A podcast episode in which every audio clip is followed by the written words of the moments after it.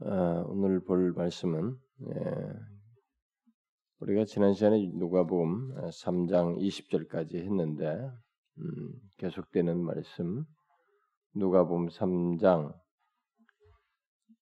21절부터 이 족보가 나오는데 족보는 이미 했, 앞에서 마태복음에서 했기 때문에 막 상세하지는 않고요. 21절부터 일단 족보를 다 읽겠습니다. 다 읽고 4장 1절까지 읽고 그다음에 4장 14절 15절을 읽겠습니다. 음?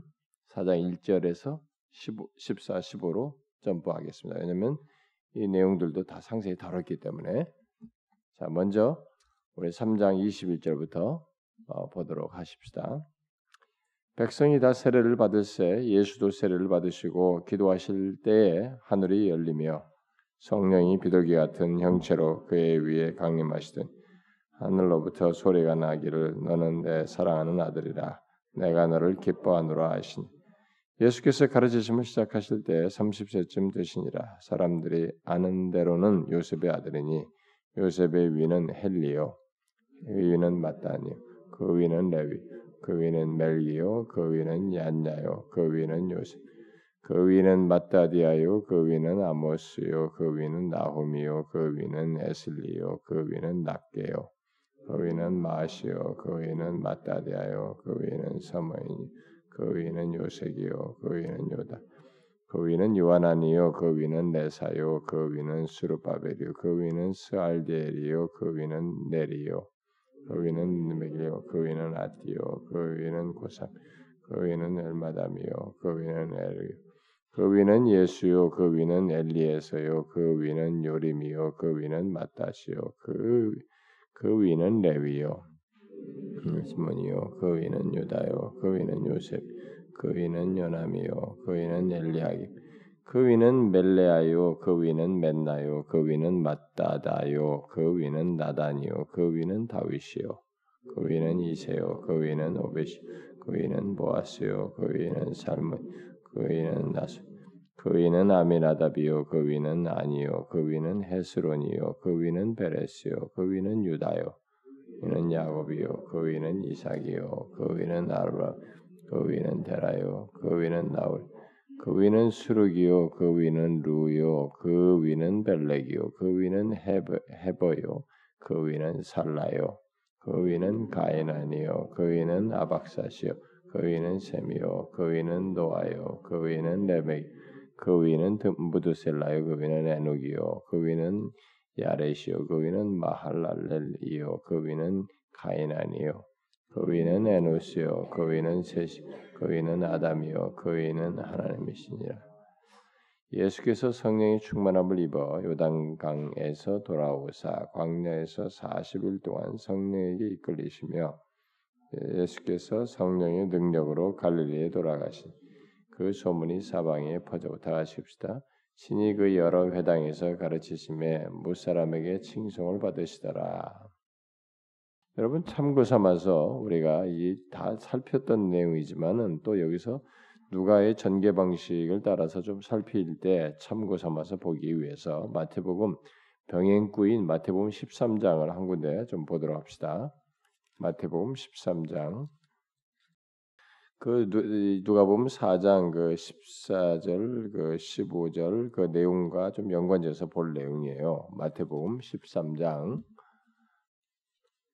53절부터 9절까지 한번 보도록 합시다. 한 절씩 교독해 보도록 합시다.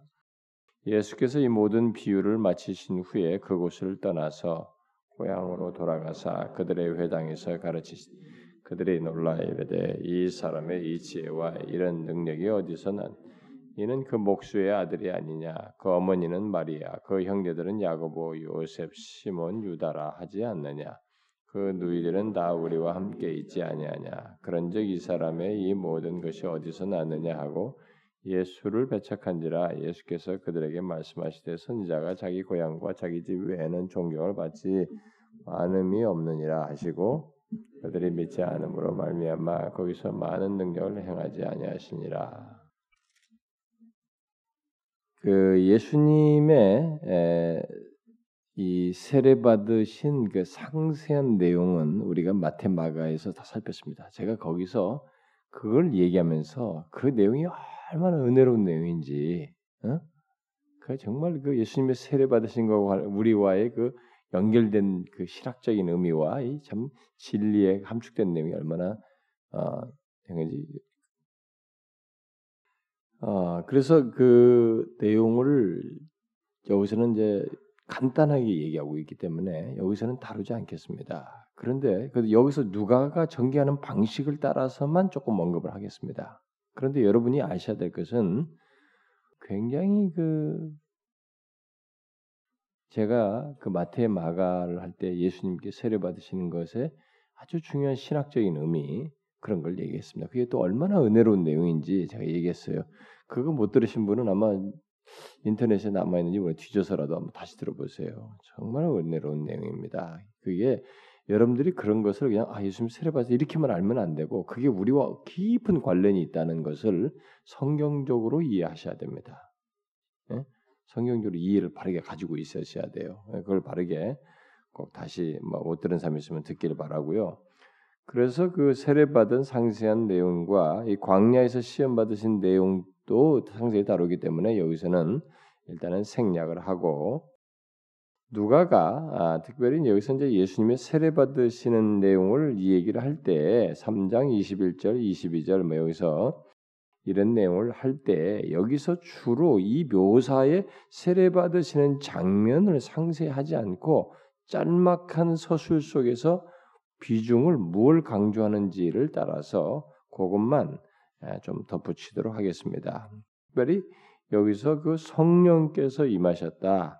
성령의 임함으로 인해서 하나님이 이 세례 받으신 걸 통해서 결국 일종의 그 뭡니까 어떤 그 그때 당시 제가 이 설명할 때는 거기 상세한 설명을 따라서 좀 더 구체적인 내용을 했는데 여기서는 이런 묘사 속에서 강조하고 있는 포인트가 있기 때문에 그걸만 얘기를 하고 싶은데 그건 뭐냐면 이 성령이 부어졌다 이거죠. 형체를 통해서 그 위에 강림했다, 임하였다거든요. 이게 일종의 뭐겠어요? 하나님의 일종의 그 공식적 사역의 시작에 알리는 하나님의 기름 부으심. 이것을 누가는 그 포인트만 강조하기 위해서 이렇게 축약해서 간단하게 비중을 두고 설명하기 때문에 그것만을 아, 다루도록 하겠습니다. 여기서는 자 예, 요한이 아, 이스라엘 백성들에게 세례를 주며 그 사역을 하고 있는 동안에 음? 앞에는 우리가 그 배웠어요. 막 세례 베푸는 거 지난 시간에 했습니다. 그때 아, 이제 그 요한보다 6개월 뒤에 육신적으로는 태어나신 예수님께서 자신을 백성들에게 그들을 자기 백성들을 구원할 구원주이시다는 것을 알리시기 위해서 네, 그것을 어, 계시할 때가 이제 임한 것을 아시고 네, 나사렛으로부터 요한이 세례를 베풀고 있는 유대 광야에 그 그곳에 그 곳으로 예수님께서 이렇게 오셔서 세례 요한에게 세례를 받으시는 이런 장면. 이게 이제 공식적인 사역이에요. 공식적인 사역을 이렇게 시작하는 거죠. 공생의 시작이라고 우리가 보통 말하죠. 그런데 요 시기에 예수님께서 자신이 이 세상을 구원할 구원주로 임하셨, 임하신 것을 알릴 때가 되었다라는 것을 세례 요한의 등장해서 이 세를 베푸시는 사역과 맞물려서 이 시점으로 아시고 자신이 나사렛으로부터 이쪽으로 오는 것입니다. 이 세례 요한이 세를 베푸고 있는 유대 광야의 광야로 향하셔서 오신 것이죠. 그래서 이제 마침내 세례관에게 세례를 받으시게 되는데 아, 이 내용은 뭐 이미 마테마가에서 다 상세이기 때문에 그 세부적인 내용은 뒤로 하고 이 세례 받는 것을 통해서 일차적으로 우리가 그때 강조했던 건 뭐예요? 여러 가지 설명이지만 세례가 의미가 상당히 많지만은 특별히 예수님께서 세례 받으신 것의 중요한 의미로서 그때 강조한 것 중에 하나가 뭐냐면은 예수님께서 자기 백성들과 하나가 되시는 것이었다. 세례. 세례는 우리가 세례받음으로써 그 그리스도와 하나가 되는 것이기도 한데 예수께서 어, 자기 백성들과 이렇게 구원할 그의 백성들과 죄를 지을 그 백성들과 하나가 되시는 것을 이게 스스로 이게 세례받음으로써 취하셨다, 행동하셨다. 그러니까 여러분 세례라고 하는 것은 이게 죄를 씻는다는 말, 의미가 기본적인 의미가 있단 말이에요. 물 속에 들어갔다가 그 다음에 다시 살아나는.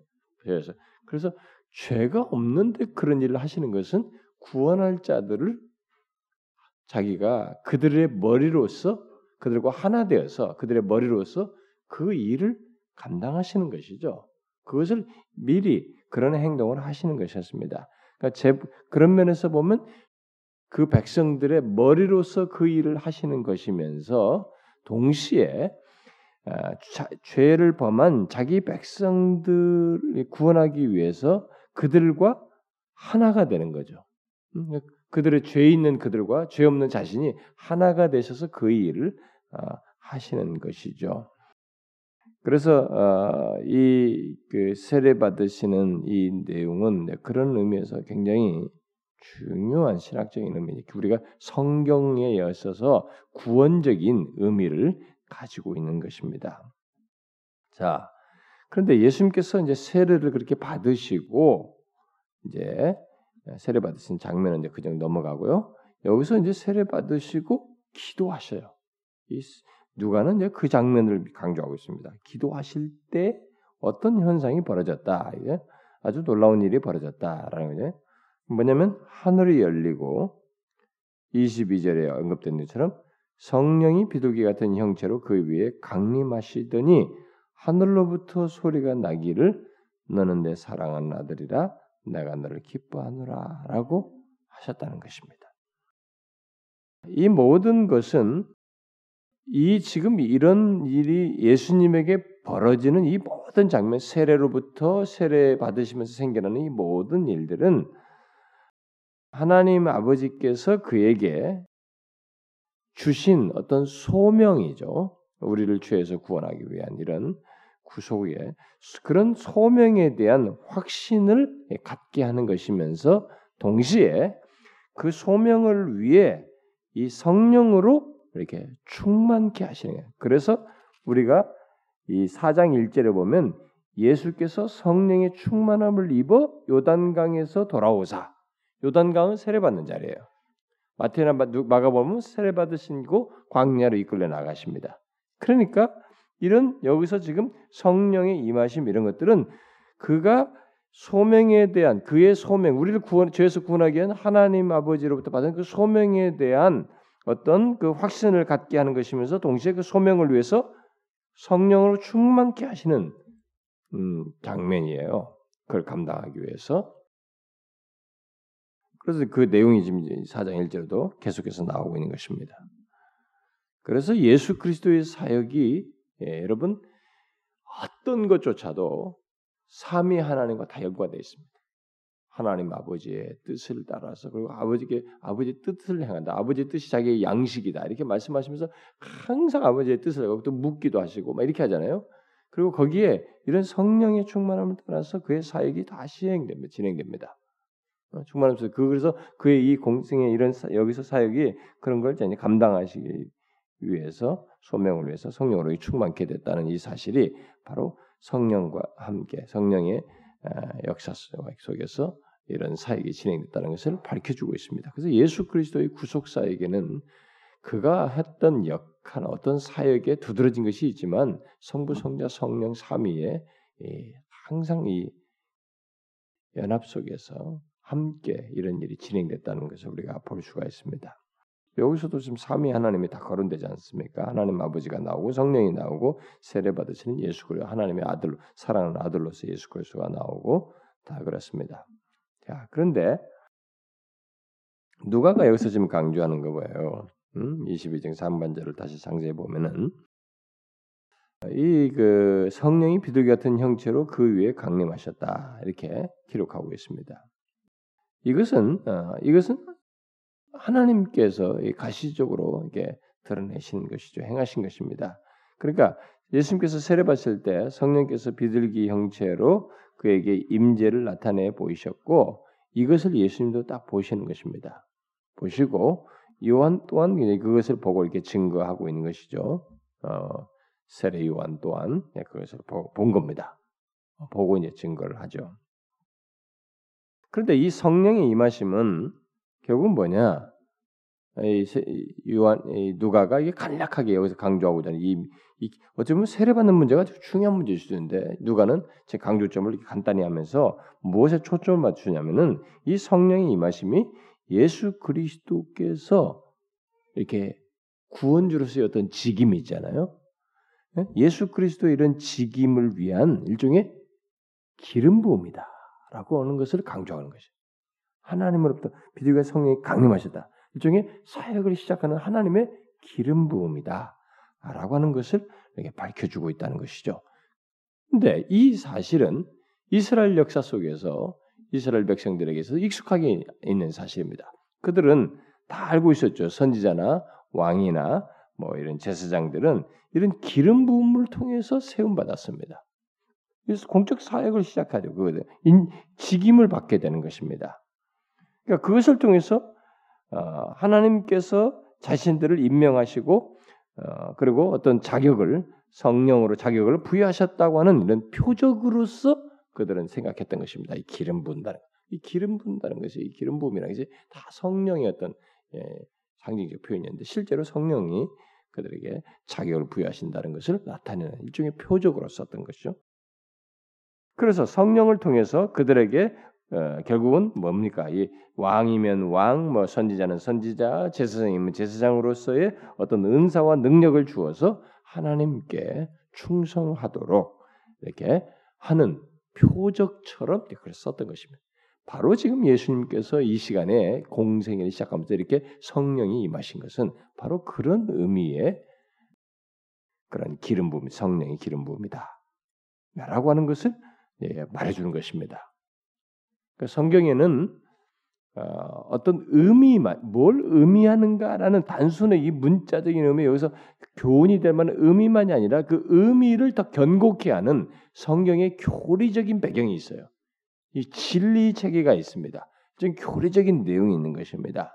음? 이런 사실을 우리가 이제 여기서 주목해봐야 되고 자, 그런데 바로 그런 면에서 그럴 때 그러면은 예수님께서 성령으로 기름 부음을 받으시고 이 성령의 기름 부음을 통해서 예수님께서는 하나님의 사역을 위해서 이제 구원을 위한 구속의 여정을 하시는 것, 준비하시는 이제부터 시작하시면서 궁극적으로 결국 십자가의 고난, 음? 십자가의 고난을 준비하셔야 했던 것입니다. 이런 기름 부음을 통해서.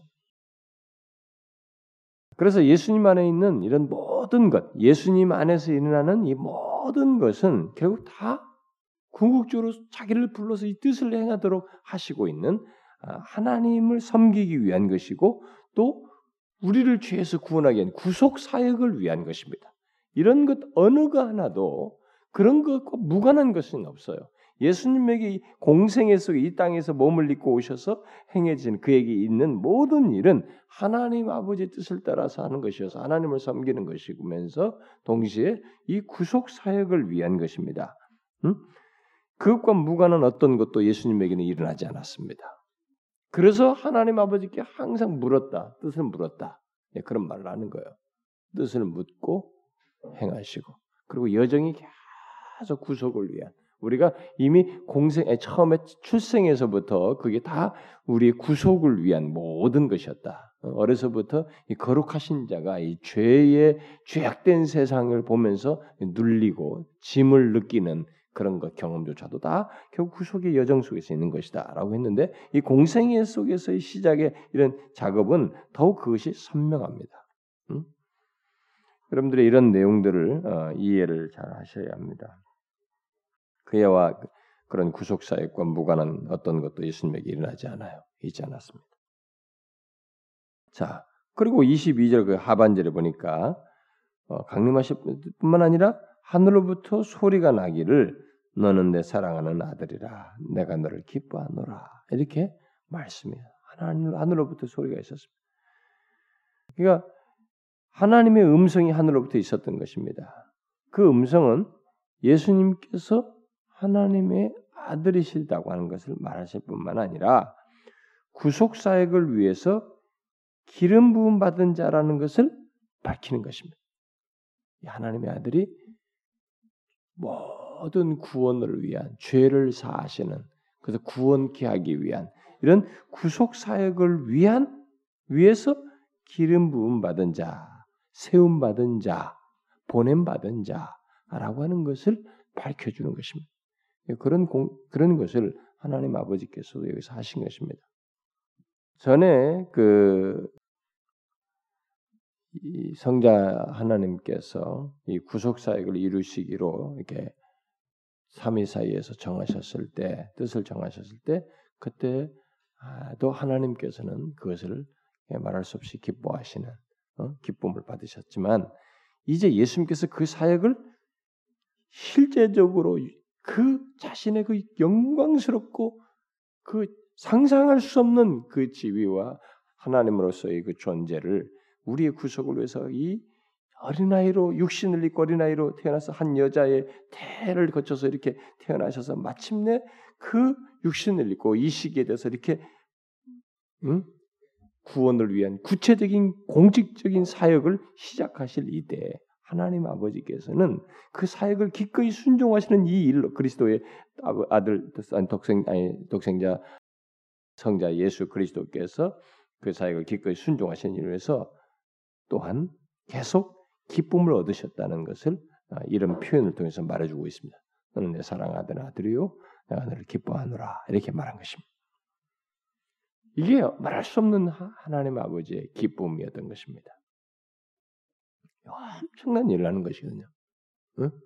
제가 여러분들에게 눈의 성자의 성유신 문제가 얼마나 우리에게 은혜로운 내용인지를 어, 알아야 된다라고 제가 항상 얘기하지만 우리는 이게 뭐야 이런 게? 도대체 뭐 무슨 이런 음성이 들어 이런 얘기는 이게 뭔데? 이게 무슨 의미야?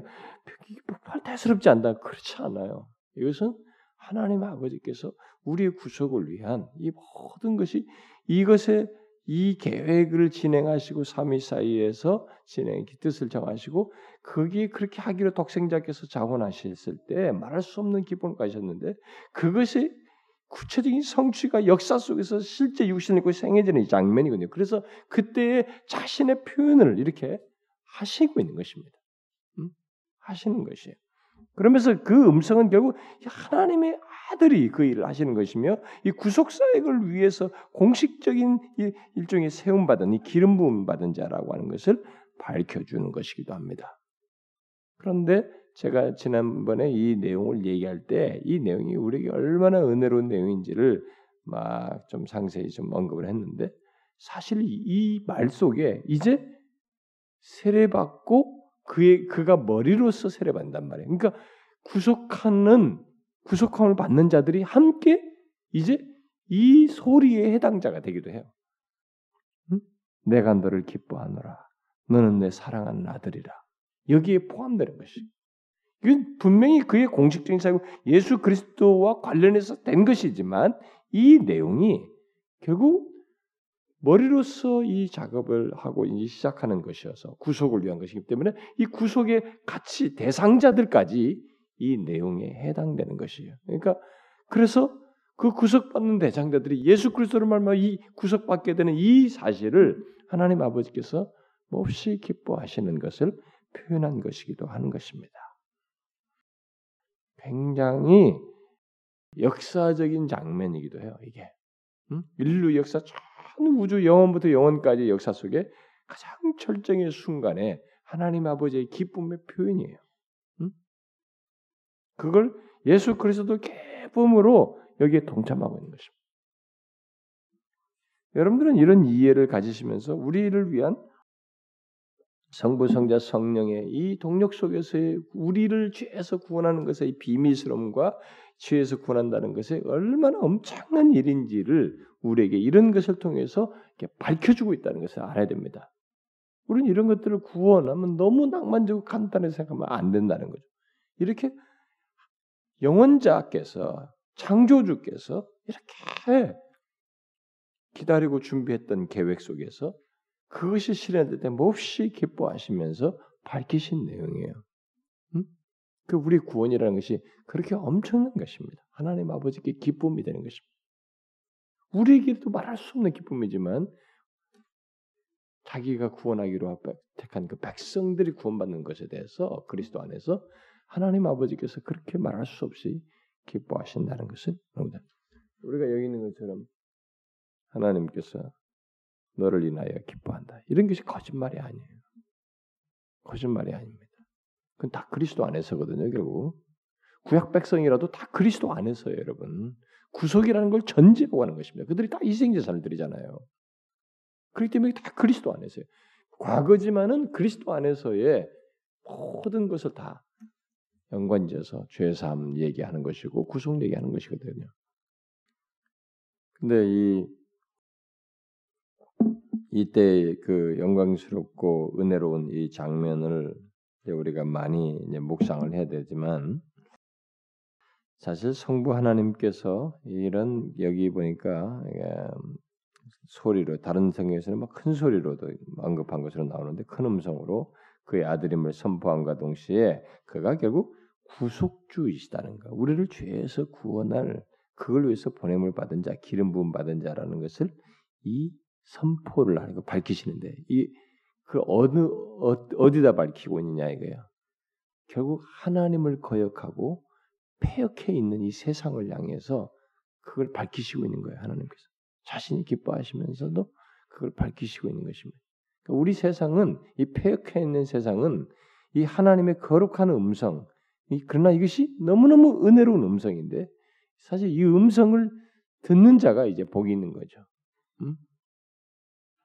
그렇지만 하나님께서 그, 그 은혜로운 음성을 여기서 이렇게 밝혀주고 있는 것입니다. 아, 말씀, 이 폐역한 세상을 향해서 거룩하신 자가 마침내 예, 이렇게 선포하셨어요. 그게 오늘 22절 그 내용입니다.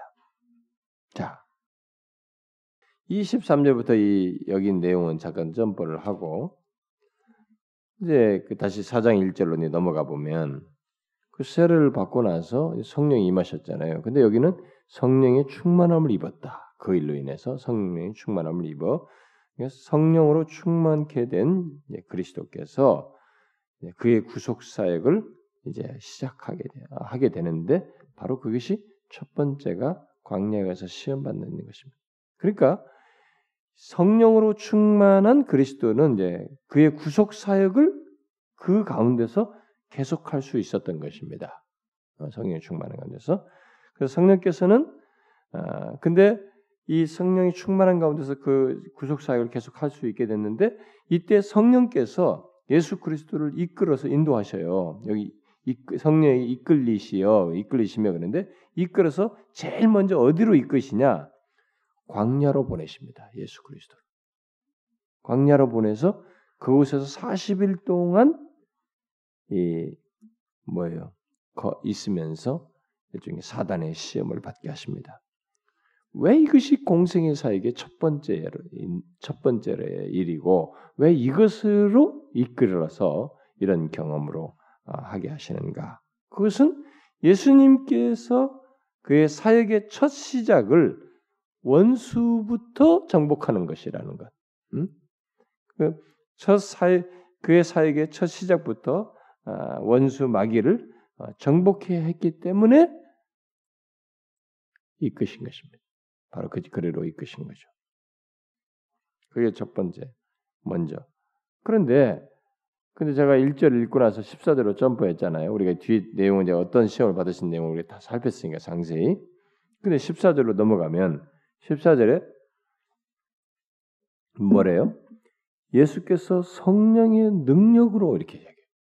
계속 그 일을 성령의 능력으로 하고 성령의 충만케 돼서 성령의 능력으로 성령의 능력으로 갈릴리로 돌아가셨어요. 시험 받으신 다음에 갈릴리 돌아가셨다. 응? 갈릴리 돌아가서 이제 막 여기는 간단하게 정해졌는데 사역을 막 하신 거예요. 돌아가 돌아가셨어. 그러니까 그 다음에 이제 세례 받고 아니 저 시험 받 성령 이끌려서 광야에서 이끌려 갔다가 유아하면서 시험을 받고 난 다음에 성령께서는 예수님을 어디로 인도하시냐면은 갈릴리로 인도하여서 여러 마을에서 결국 또 회당에서 가르치시게 하셨습니다. 성령에 이끌려서 이것을 한 거예요, 여러분. 여러 마을에 갈릴리 여러 마을 돌아다니면서 가르치시고 특별히 회당에서 가르치신 일 하셨습니다.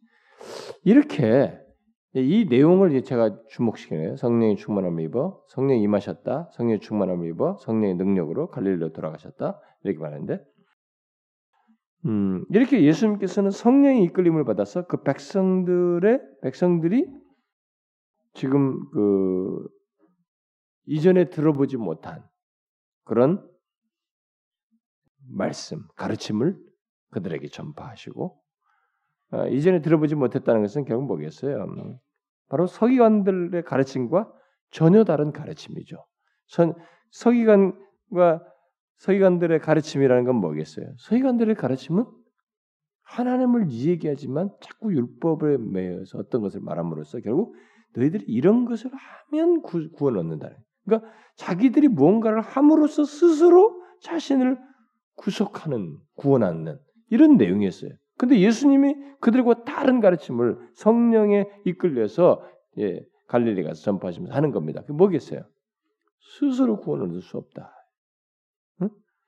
스스로 자신을 구속할 수 없고 구원은 오직 하나님께로서 난다. 그러니까 은혜로 되는 것이다. 이게 전혀 다른 가르침이었습니다. 이것을 성령이 이끌려서 했습니다. 여러분요, 성령이 이끌리면 막 흥분하고 열광하고 막 뭐 있는 것 같은 말 이렇게 열정이 넘치는 것 같은 것으로만 우리가 생각하는데 물론 그런 것도 성령에 임하여서 감동하기 때문에 격정과 열정과 막 이런 것들이 열심들이 있고 막 격동된 말이죠. 이런 것들이 있습니다. 분명히 성령이 이끌려 성령의 역사는. 그런데 성령이 이끌린다는 것 중에 가장 가장 중요한 것 중에 하나는 뭐냐면 그런 감동과 격동 속에서 결국 전하는 내용이에요. 그 내용이 뭐냐? 하나님의 은혜예요. 복음입니다. 복음이에요. 율법을 말하는 것이 아닙니다. 어? 사람 너희 스스로 무엇을 이룬다는 것이 아니에요. 어? 그래서 여러분 이 성도들이 예수 믿는 신자들이 영적인 분별력을 하나 가질 것이 뭐냐? 우리가? 야 뭐 저 사람이 뭐 설교자나 말씀을 전하나 설 교사나 뭐 리더나 누가 성, 말씀을 가르치는 사람이 아, 뭐 너무 잘 가르친다. 무슨 얘기를 논리정연하다. 그 사람이 막 열정이 넘치고 막, 막 굉장히 굉장하다. 뭐라는 것 또 사람 우리를 너무 좀저 사람 인격이 좀 너무 좋다. 뭐 이렇게 너무 우리를 가마르기 있게 한다. 뭐 이렇게 이런 것이 일차가 아니에요. 그런 것들이 분명히 필요로 할 수 있습니다. 그러나 제일 중요한 것은 뭐냐면 복음이어야 돼요. 은혜로 하나님의 오직 하나님의 하나님으로 구원한다는 거예요. 성령이 이끌리지 않으니까 이들은 뭐였어요? 다른 가르침인데 서기관도 이들은 자신들이 무엇 무엇을 해야 구원을 얻는다는 것이었어요. 결국 스스로 구원 얻는다는 얘기였습니다. 이게 성령과 관련됐던 것이에요. 오늘날에 여러분 교회 안에서 보면은 상당히 뭐 호소력도 있고 막 열정도 있어 보이고 뭐 했는데 계속 우리에게 뭔가를 자꾸 해라 말이지. 응? 어? 그런 것으로 결국 구원이 이루어지는 양 이렇게 말하는 것이 많아요. 있단 말이에요. 그렇지 않아요. 성령에 이끌린 자는 하나님을 드러내게 돼 있거든요. 예수 그리스도의 구속 안에서 있게 되는 은혜로 얻게 되는 구원을 말하게 돼 있단 말이에요. 왜냐하면 성부, 성자, 성령이 한 구원을 이루시고 있거든요. 그러니 성령이 다른 목소리를 낼 수가 없는 것입니다. 지금 성령이 이끌려서 지금 예수 그리스도의 다른 가치, 다른 가르침, 그들과 다른 가르침을 말하게 하시니 그게 뭐냐? 오직 하나님께서 구원하신다. 스스로 구원하는 게 아니다. 그걸 말씀하게 하는 것이죠. 특히 많은 기적과 표적들을 행함으로써 예수님 자신을 통해 하나님의 은혜가 그의 백성들에게 회복되었다는 사실을 이렇게 확증해 주셨어요. 확증하셨습니다. 성령에 이끌려서 이게 많은 능력을 나타내시는데 그때 많은 기적과 표적들을 행하게 되죠. 근데 바로 이런 것을 통해서 그렇게 함으로써 예수님 자신을 통해 하나님의 은혜가 결국은 그의 백성들에게 회복되었다라는 것을 드러내신 것이죠. 확증해 준 것입니다. 그랬는데 여기는 간단하게 기록되지만 다른 성경은 또 상세하게 설명이 있어요. 그러니까 그게 좀 넘어가는 것입니다. 성령 성령의 능력으로 갈릴리에 다 돌아가서 했습니다. 그랬더니만 어떤 일이 벌어졌습니까? 14절 하반절이니까 그 소문이 사방에 퍼졌습니다. 자, 백성들이 예수님에 대해서 자꾸 말하기 시작했습니다. 음? 막 거기서 뭐 능력으로 이제 말씀을 다른 가르침을 하면서 어? 많은 기적과 표적을 막 행하셨단 말이에요. 그러니까 백성들이 예수님에 대해서 막 말하기 시작하면서 소문이 사방으로 퍼졌어요. 심지어 이, 이 유대 땅을 이게 벗어날 정도까지 소문이 막 퍼지기 시작하죠. 그래서 보면 나중에 보면은 이방 지역까지 그 유대 경내 넘어서까지 소문이 예수님에 대한 소문이 나 있지 않습니까? 소문이 사방에 퍼졌어요. 그러자 사방에서 이제 사람들이 막 옵니다. 음? 지금 여기서는 요 내용으로 축약돼 있어요. 우리 앞부분에서 살폈지만은 또 아까도 병행구도 읽었지만은 이제 병행구는 이제 물론 이제 뒤 내용과 연관지어서 언급을 하려고 하는 것인데 사방에서 사람들이 이제 그에게 몰려오죠. 그래 가지고 예수님의 말씀도 듣고 이제 병고침을 이제 받으려고 해서 병고침을 받기도 해요. 네, 그 가운데서 예수님은 모든 사람들로부터 왜요? 15절 보니까 친히 여러 회당에서 가르치시고 가르치심에 무스 사람에게 칭송을 받으시더라. 여기서는 이것만 나오는데 다른 데서는 막 고치셨단 말이에요. 고치기도 하셨어요. 그러니까 모든 사람들이 이제 칭송했습니다. 찬양을 했어요. 찬양거리가 됐던 것입니다. 여기 보니까 친히 가르치심에 이런 것을 강조를 하고 있는데 이들은 전에 예수님께서 가르치신 것과 같은 것을 들어보지를 못했어요. 이전에. 지금 이때 당시 사람들은 너무 놀라웠어요. 왜냐하면 전체가 이 바리새인과 이들에 의해서 다 그렇게 가르침이 지배적이기 때문에 들어보지 못한 것이에요. 자, 그러면 들어보지 못했던 것을 예수님으로부터 들었습니다. 그런데 그래서 무사람에게 칭송을 받았다 이렇게 말하고 있습니다. 자, 질문이 생깁니다. 여기서 왜 사람들이 예수님을 이렇게 칭송했을까? 응? 그리스도 안에서 하나님의 은혜가 나타난 것을 깨달았기 때문일까? 지금 그랬잖아요. 이 가르치는 것도 말, 말씀도 성령이 이끌어서 하는데 그게 바로 은혜란 말이에요. 하나님 오직 하나님에 의해서 구원받는다. 구속된다. 은혜의 복음이에요. 그리고 기적을 행하고 표적을 행한 것도 하나님의 은혜가 그의 백성들에게 회복되었다는 것을 예수 그리스도를 통해서 드러내신 겁니다. 그러면 이들이 이렇게 행성을 하는 것은 결국 그런 것일까? 그리스도 안에서 하나님의 은혜가 나타난 것을 깨달았기 때문일까? 그래요, 여러분? 그렇지 않죠. 우리가 이미 앞에서 배웠습니다만 마테마가를 통해서 그렇지 않습니다. 대다수 사람들은 그리스도 안에서 나타나게 된 이 놀라운 은혜, 엄청난 은혜, 이 하나님의 무한한 은혜를 깨닫지 못했습니다.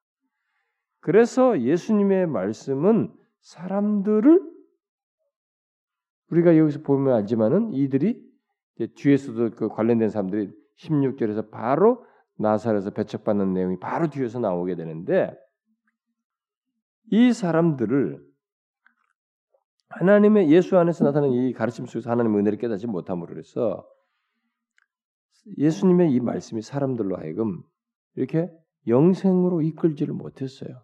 그 들었던 다수 그 모든 사람들을 영생으로 이끌지를 못했습니다. 어떻게 그럴 수가 있을까? 그것은 여러분 잘 들으셔야 돼요. 왜 이렇게 듣고 놀라고 막 칭송하고 그러면서 그 다르다 분명히 다르다는 것을 막 놀라워하는데 우리가 성경에 알다시피 바로 뒤에서도 16절 이하에가 이제 바로 배척하는 것을 나오다시피 이렇게 될수 있는 것이 왜 그런가에 대해서 우리가 생각을 해봐야 돼. 그게 왜 그러냐? 어, 왜 칭송하면서 이런데 왜 이런 정작 그 가르침을 통해서 영생으로 나가지 못하느냐? 어? 왜 그가 오셔서 이 은혜의 복음을 통해서 영생으로 이끌는데 왜 거기 못 나가느냐? 왜 그럴까요? 그것은 그들이 예수님의 기적에만 감동하고 흥분했기 때문에 그래요. 다른 성경과 다 병행구와 연관져 볼 때, 예, 가르침이 다른 것도 있지만은 여기서 칭송받는 것의 핵심은 예, 가르침에서 놀라기도 하지만은 이제 뒤에 가서도 나중에 다 연관돼서 보면 알지만은 예수님의 기적에 더 마음을 써요 애들이. 그래서 표적 보기를 무척 원합니다. 네? 그 나중에 헤롯도 표적을 보고 싶어 하잖아요. 잡아왔을 때도 온통 이 사람들이 예수님의 표적에 관심을 갖습니다. 기적에.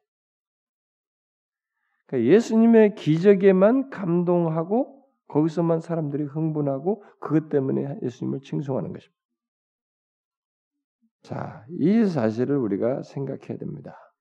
오늘날도요, 얼마나 많은 사람들이 이런 예수님을 통해서 이 기독교 안에서 있게 될 어떤 표적이라든가 어떤 놀라운 것들, 역사들, 이런 기적들, 이런 것에 흥분하는지 우리가 생각해 봐야 할 일이에요. 과연 이것이 없고 예수 그리스도가 구원주시다. 이 땅에 오서 성경 계시된 우리의 죄를 구원하기 위해서 오셨다. 표적조차도 기적조차도 그걸 증거하기 위한 것인데 그것이 없고 그 성경에 계시된 예수 그리스도를 믿음으로 구원 얻는다는 것을 믿는 이 일을 하게 된다면 과연 얼마나 많은 사람들이 진실로 예수를 믿을까? 이런 게 퀘션이 되는 거예요. 제가 얼마 전에 어떤 이제 목사님들하고 같이 모여서 아니 뭐 같이 좀이 얘기하는 거. 뭐 저는 뭐 교제가 있는 분들은 아니고 어, 부득불하게 같이 이렇게 있어야만 했기 때문에 옆에 있으면 뭐 따라가면서 하는 얘기를 들었는데 그분들이 뭘 계속 뭐 이 얘기를 하는데 뭐 누가 어쩌고 뭐 어쩌고 뭐 저 일종의 신사도 그, 그 운동 뭐 그런 거예요. 막 그러면서 막 기적이 뭐 하고 뭐 병고침과 그다음에 뭘 하고 뭘 어쩌고 저쩌고 막 그런 얘기를 하고 그러면서 이제 그, 그 그러니까 또 여기서도 이제 한 사람이 자기도 이제 그 비슷한 걸 아는 것 같더라고요. 근데 그걸 말하니까 아 그것은 여기서 좀 갈래전한 것이고 그게 아니고 원래 정통은 뭐 여기면서 막 이러면서 막 그 부류 안에서 정통 얘기하면서 막 얘기를 하는 거예요. 그래서 제가 그러면서 뭐 어, 거론하는 사람의 이름들이 뭐 제가 익숙하게 또 아는 사람들을 우리 배도실에서 얘기한다고 해서 도저히 듣고 따라가다가 뭐 나보다도 연세도 많으시고 그렇지만은 아직도 이제 좀 액티브해져 보니까 굉장히 막 거기에 더 흥분하고 막 한국에 이번에 또 오는데 어디서 뭐 세미나를 하는데 뭐 어쩌고 저쩌고 막 흥분해서 막 굉장히 기대에 차 있고 뭐그 번역을 책을 번역했는데 오직 유일하게 이 사람만 번역했다 하면서 뭐 책의 가치를 얘기하고 그러니까 뭐 책 얘기하면 또 제가 좀 약간 귀가 쫑긋하단 말이에요. 그래서 무슨 책인 것도 우리 부대만 뭐 그래. 그래서 그래서 마침 듣다가 이제 잠깐 멈춘 자리에서 그 참 제가 그 동의가 잘 안 된다고 나는 그 사람들 그뭘 얘기하시냐고 그러니까 그렇다고 그래서 내가 그 사람들은 사실 동의가 안 되는 사람들인데 우리가 정상적인 기독교 우리가 종교 개혁적인 전통 속에 있다 그러면은 우리가 그걸 받아들이기 어려울 텐데. 네, 그러게 좀 갑자기 또 찬물 끼는 말을 교제도 잘 없는 놈이 가서 좀 친분이라도 있으면 했는데 어떤 성질도 급했지. 나 그냥 모른 척, 아 이거 원래 세상 그런 거야. 갈 수도 있을 텐데 또 나타나는 또 약간 좀 한번 얘기를 하는 게 좋겠다 싶어서 그냥 얘기했는데 원래 그런 것은 얘기해봐야 원래 설득은 안 됩니다. 이미 사람은 방향을 딱 틀어내놨기 때문에 각자의 길을 갈 수밖에 없어요. 신앙으로 무장된 것은 여러분 정말 무서워요. 손은 못 대는 거예요. 우리가 무슬림과 여기 안 되지 않습니까, 여러분? 신앙으로 딱, 딱 무장이 되고 체계화되고 교리화되고 그것이 옳다라고 할 때는 다른 것은 뭐 못 받아들인단 말이에요. 이단들도 자기가 딱 옳다고 하니까 아무리 기독교가 어떻다 해도 안 되는 신천지도 자기가 하니까 뭐 우리가 아무리 말해도 부모들이 울면서 빼올려도 안 되잖아요. 여워지고 안 빼오고. 우리 개신교 안에서도 마찬가지예요.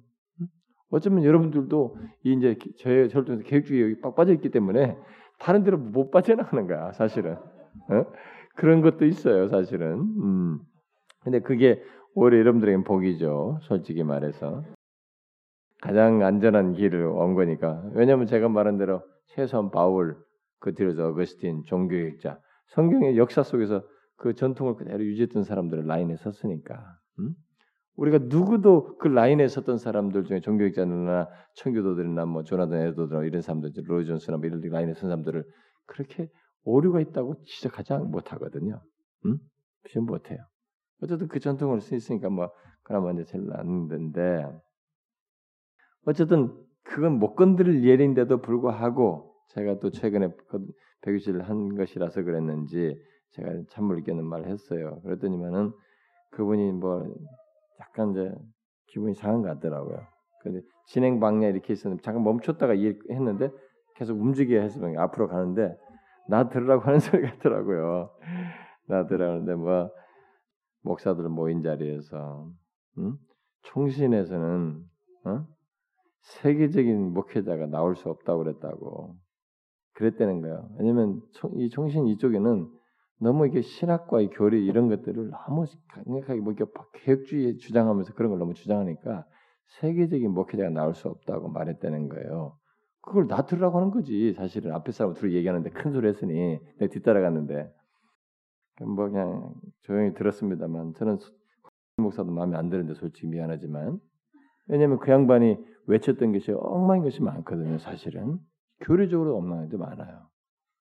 근데 그런 걸 제가 여기서 그런 얘기 우리가 이런 이름은 아마 사실은 뭐 그 우리는 너무 큰 거니 큰 거예요. 그, 그 양반이 세계적인 목회자가 안 나온다고 세계적인 목회자는 건 뭔데 그게 어? 큰 교회 유명해지는 거 세계적인 교회가 standard가 아니에요. 교회는 진리는 아니 성경은 진리를 가지고 있는 것이 standard지 커졌다는 게 standard가 아니에요. 여러분 옛날 만민중앙교 뭐 이단이라고 우리 정죄 다 했잖아요. 만민중앙교가 얼마나 바글바글 됐으면 만민 센터들 다 지었잖아요. 이단들도 그렇게 많이 모는 거예요. 그럼 만민중앙교가 여러분 미국 온 세계 각지에 다 호주 다 세웠습니다. 세계적인 교회네요, 정말 그러면. 어? 그게 기준이 아닌 거예요. 그러니까 그런 논리를 폈다는 것 자체가 당신이 실용적인 것이라든가 이런 성공주의적 논리를 잔뜩 가지고 있었다는 것이거든요. 그러니까 당신도 거기에 빠져 있는 거 뭐, 뭐 누가 어떻고 어떻고 하는데 그 그런 사람들 얘기라고요. 그러니까 이게 칭송을 여기서 받는 어, 이런 내용의 사람들에게 칭송을 받는 여기서 저는 이 목사들의 세계 속에서 제가 그런 걸 보면서 자 얼마나 많은 사람들이 그 양반도 뭐 결국 이 얘기 뭐냐면 그래도 결국 사람들이 뭐 고침 받았잖아. 낫잖아. 뭐가 뭐 일이 있잖아. 나는 그것이 뭐 어, 느 정도인지는 우리가 두고 봐야 되기도 하지만은요 여러분 그 자리에서 신념에 의해서도 고침 받았다고 고백할 수도 있어요 어, 이 수도 있는데 좋습니다. 나는 뭐 그런 것이 있는 것을 부정하지 않아요. 왜냐하면 야고보서에서 믿음으로 구하면 나을 것을 얘기하셨기 때문에 그건 하나님의 주권에서요. 근데 그분의 논리 속에 뭐냐면은 우리가 낫게 할 수 있다. 왜냐하면 우리에게 하나님께서 이미 다 뭐 성경에 보면 나오잖아요. 너희들에게 병 고치는 권세 완부등을 주셨으니 사도 배자자들에게 이미 주셨는데 뭘 달라고 하느냐. 이 예수 믿는 사람은 다 가지고 있다. 그러니까 우리가 그 권세를 발휘해서 사람들 낫게 하면 된다. 근데 그게 다 그 여기 신사도교도 이들의 라인이거든요. 다 주장하는 것이에요. 근데 거기서 페이스 운동이라든가 뭐 예언자 캔사스 예언자 그룹이라든가 뭐 믿음 하는 사람들이 이게 다 거기서 가지치기에서 다 나온 사람들이에요. 근데 그, 그 주장을 하는 것이에요. 뭐 케네스 하긴 얘기를 막 침이 말해서 하더라고요. 케네스 하긴 엉망이거든요, 사실. 그 책을 읽어보면 이건 뭐 교리가 빵이에요, 정말. 음. 근데 막 케네스 하긴이 온다고 막 열광하는 거야. 어? 어그 사람을 그 사람이 정통이라고 하면서 난리더라고요. 그 그게 뭐냐? 어? 얼마나 많은 사람들이 여기와 똑같은 것이에요. 기적에만 감동하고 흥분하는 것이. 기적에만 감동 흥분. 여기들처럼 똑같이 벌어지는 것입니다. 예수님의 표적과 기적은요. 예, 예수님 당시 사람들을 죄의 세력으로부터 자유함을 얻도록 하지 못했습니다. 예수님 당시에 이 사람들을 그러니까 예수님의 이 표적과 기사는 기적은 예수님 당시 사람들을 죄의 세력으로부터 이렇게 건지고 자유함을 얻도록 하는 것이야 했는데 그러지 못했단 말이에요. 죄의 세력. 죄의 세력에 대해서는 이들이 관심이 없었어요. 이 기적과 표석이 예수께서 뭐래요? 죄삼을 받았느니라 알겠어요. 기적을 행하시면서. 예수님은 궁극적으로 기적 자체의 목적을 두지 않았어요. 죄삼을 받았다. 응? 죄 세력으로부터 문둥병, 중풍부 이런 것들이 다 죄의 심벌이기도 하단 말이에요. 당시에는. 응? 그런 것부터 그걸 고치면서 결국은 뭘 건드리셨냐면 너희 죄상을 받았다. 구원받은 걸 얘기했단 말이에요. 그러니까 결국 예수님의 표적과 기적은 죄 세로부터의 구원, 자유함을 얻도록 하는 것이어야 되는데 당시 사람들에게는 이게 기적과 표적이만 관심이 있었기 때문에 죄 세로부터는 건진받 자유함을 얻지 못했어요. 그들의 기적만을 보고 예수님을 칭송했기 때문에 그런 것입니다. 그런데 놀라운 사실은 기적을 보고 예수님을 칭송을 했지만 하나님의 은혜를 깨닫는 데는 마음이 굳게 닫혀 있었다는 사실이에요, 이들이.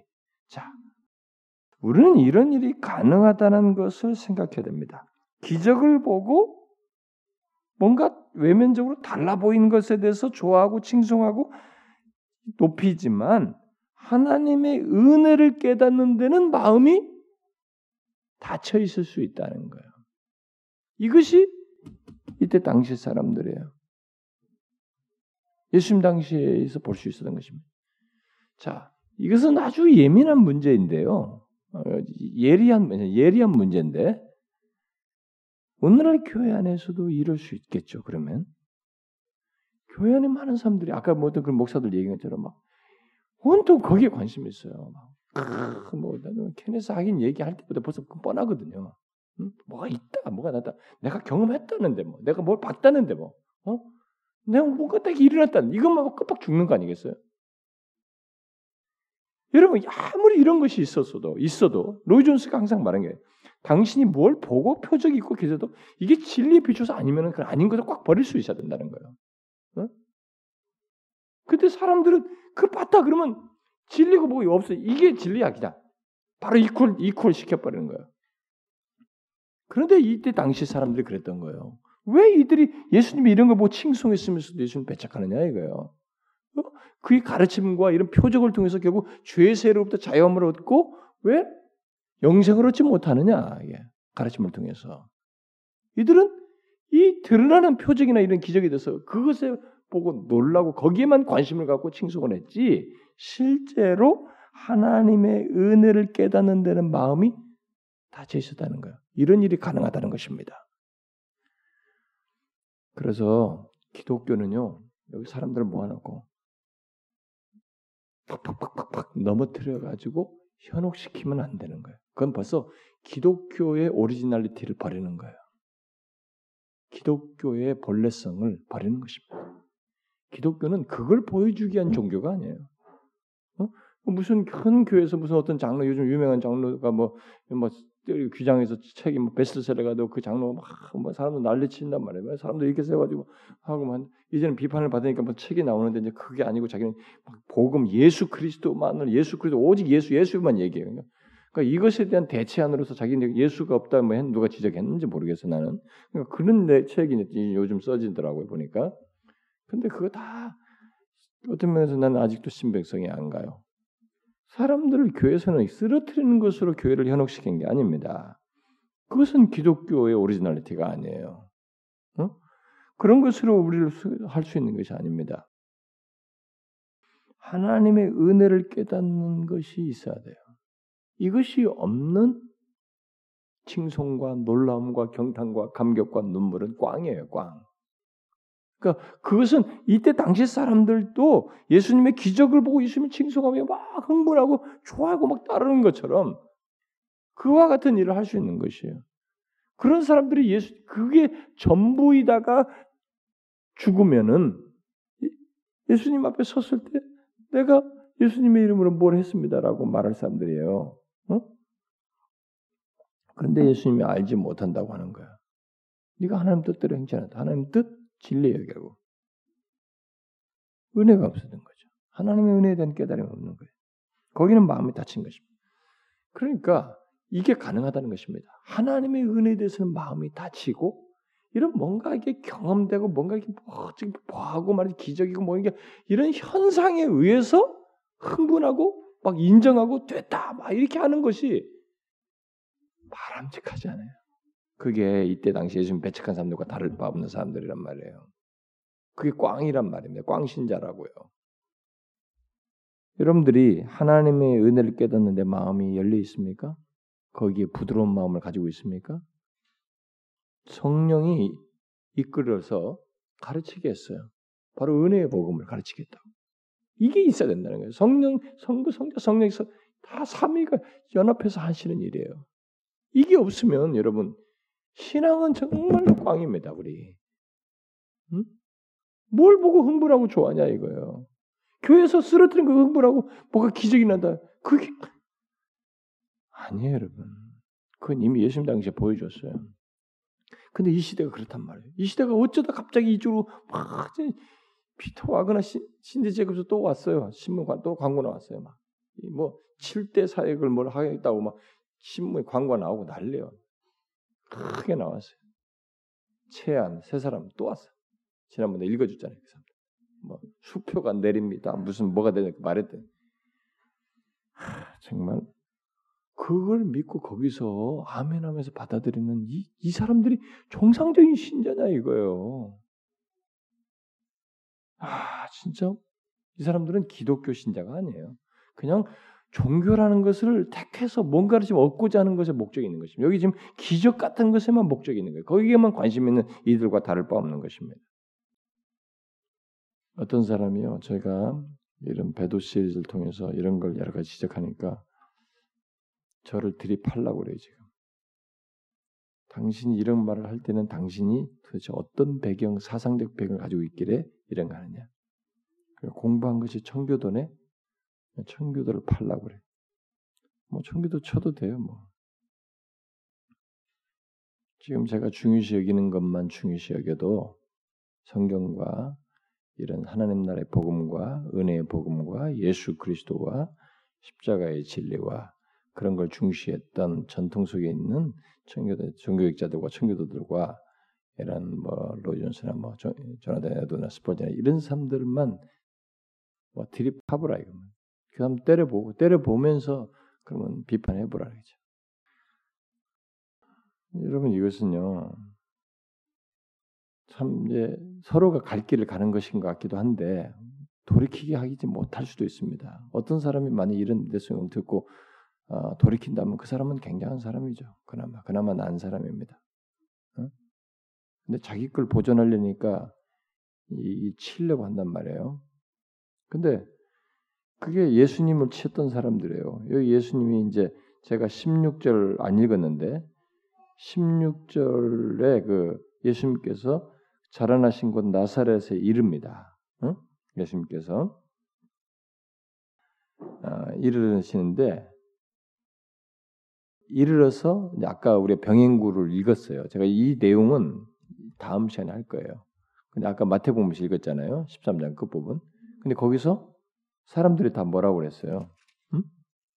왜 제가 그, 일, 그 내용을 16절 이해를 안 하는데 왜 읽었냐면 3장 23절 때문에 그래요. 3장 23절을 보세요. 예수님께서 가르치심을 시작할 때 에? 30세쯤 되었다. 근데 사람들이 뭐라 하냐면 사람들이 아는 대로는 요셉의 아들이니 이런 말을 지금 하고 있어요. 사람들이 아는 대로의 요셉의 아들. 요셉의 위는 헬리오. 뭐 이데 나오는데 사실은 이건 마리아의 계보라고 일반적으로 말하고 있는 것입니다. 어? 마리아의 계보. 음, 일반적으로 그렇게 말하는데 아, 누가가 이 마리아의 족보를 이게 증가하고 있는 것은 아마 마리아는 헨리의 딸이었을 것으로 일반적으로 말해요. 어, 근데 이제 좀 복잡한 뭐 설명들이 있는데 그건 좀 넘어가도록 하겠습니다. 근데 이 족보가 여러분 아담까지 이제 거슬러 올라가잖아요. 네? 아담까지 거슬러 올라갑니다. 이, 이, 누가는 왜 이 족보를 아담까지 거슬러 올라가는 얘기를 하냐면은 그리스도께서 그리스도께서는 이스라엘을 위할 뿐만 아니라 온 인류를 위하시는 음, 분이시라는 거. 온 인류를 위하는 분이시라는 것을 그 이방인들을 포함해서 온 인류를 보시는 아담에까지 그래서 올라가는 거예요. 그, 그래서 이 족보를 거기까지 가르쳐 주고 있는 것입니다. 이스라엘에 국한시키지 않아요. 아브라함에게만 국한시키지 않습니다. 그래서 여기서 지금 이런 얘기를 하면서 근데 이 족보를 얘기하면 족보 내용은 뭐 우리 살필 것이 아니고 여기서 강조하는 건 뭐냐면 사람들이 아는 대로 이렇게 말하고 있다는 거예요. 이 말은 사람들이 그리스도를 어떤 식으로 알았냐면 이렇게 육신적인 차원에서 육신적인 지식으로 알려고 했다는 것을 말해줍니다. 자, 이런 사람들은 그러니까 그래서 이제 그것이 예, 그 뒤에 이제 사장에서 그 어, 나사렛에서 배척받는 내용이 나오지만 아까 우리가 읽었던 이제 마태복음에서 그 마태복음 13장에서 나오잖아요. 근데 13장에서 이 사람들이 다 뭐라고 합니까? 지금 이 말씀 그대로를 하고 있습니다. 누가 보면 그대로 음? 사람들이 아는 대로 예수님을 대해요. 음?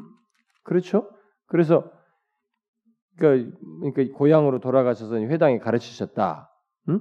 그러니까 이 사람들의 지혜가 이런 지혜와 이런 능력이 어디서 나느냐? 뭐 목수의 아들이 아니냐? 계속 뭐 어머니는 말이야, 형제는 누구 누군데, 누이는 우리가 함께 있지 않냐? 계속 육신적인 차원에서 육신적인 지식 차원에서 보는 거예요. 그러면서 배척하는 거예요. 응? 그러면서 선지자가 예수님께 이 말씀을 하면서 마지막에 덧붙인 게 뭡니까? 그들이 믿지 아니함으로 말미암아 거기서 많은 능력을 행하지 아니했다. 이렇게 말하고 있습니다. 그러니까 사람이 아는 대로 예수님을 아는 것이 이들에게 있었던 것이에요. 주변 사람들에게. 이런 사람들은 하나님의 은혜, 예수 그리스도 안에서 있게 되는 이 하나님의 은혜를 깨닫지 못하고 단지 어디에만 관심이 있냐면 지금 뭐 기적을 받아 놀래긴 해요. 거기 전능하신 행위에 대한 놀라움, 반응, 흥분, 뭐 요것만 있어요. 그러니까 어떻게 돼요? 나중에 배척하는 것입니다. 아무리 그것 보고 흥분해도요, 배척해요.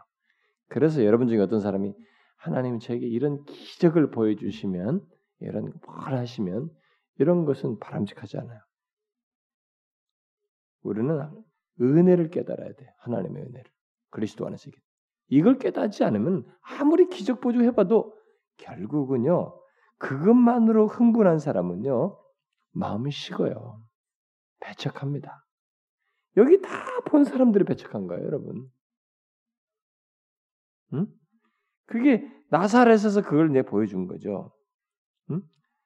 그래서 이 이들이 이제 나사렛 사람들로서 예수님의 구원의 능력을 믿지 못하지 않습니까? 거기가 우리가 읽은 것처럼 구원의 능력을 믿지 않습니다. 그래서 그러니까 결국은 그의 지식을 칭송하는 거예요. 지식만 칭송하고 어? 그분의 행동만 칭송을 하게 되는 것입니다.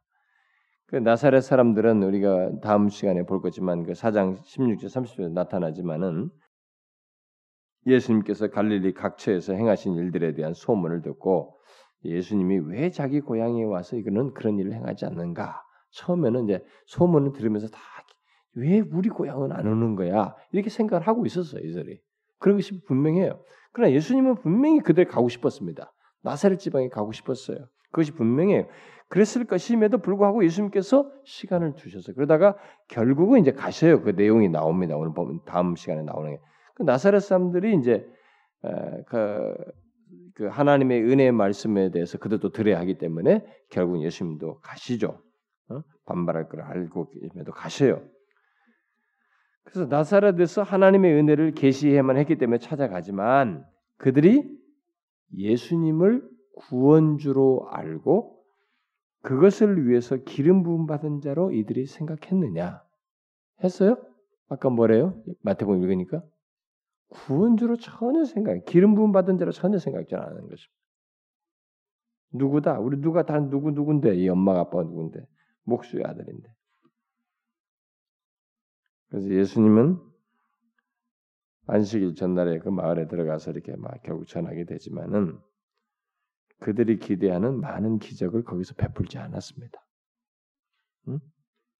분명히 나사렛에도 불쌍히 여겨야 할 사람들이 있고 병자들이 있고 고침받아야 할 사람들이 많았지만 예수님께서 거기서는 마치 평범한 사람처럼 되어버렸어요. 크게 기적을 행하지 않았습니다. 이분이 어떤 분이신데 그분을 거치면 누구든지 구원을 받아요. 병을 낫는 것을 넘어서서 영생을 얻습니다. 그런데 그분에 대한 불신앙 때문에 그분이 이 동네에서는 평범한 사람이 돼버린 거예요. 제가 뭘 얘기하는지 아시겠어요? 여러분, 오늘날도 똑같은 일을 벌일 수 있는 거예요. 우리가 예수 그리스도에서 불신앙적인 태도를 가지고 있고 믿음이 믿지 않으면요. 예수 그리스도에 대한 이해가 바르지 않고 믿음이 없으면 그걸 온전히 믿지 않으면요. 그 예수 그리스도 성경이 말한 그가 하나님으로서 오셨고 뭐 엄청난 분이시고 그분이 거치기만 하면 구원을 받고 이 모든 죄 문제가 해결되고 우리 이 미래가 다 해결되는 일이지만 믿지 않으면요. 그분이 믿지 않는 그 사람 앞에서는 평범한 사람이 돼버려요. 나사렛의 또 다른 한 사람으로 전락해 버립니다. 옆집 아저씨로 전락해요. 예수가 뭔데? 아무런 역사가 있는 이렇게 불신앙이 하나님의 은혜를 차단합니다.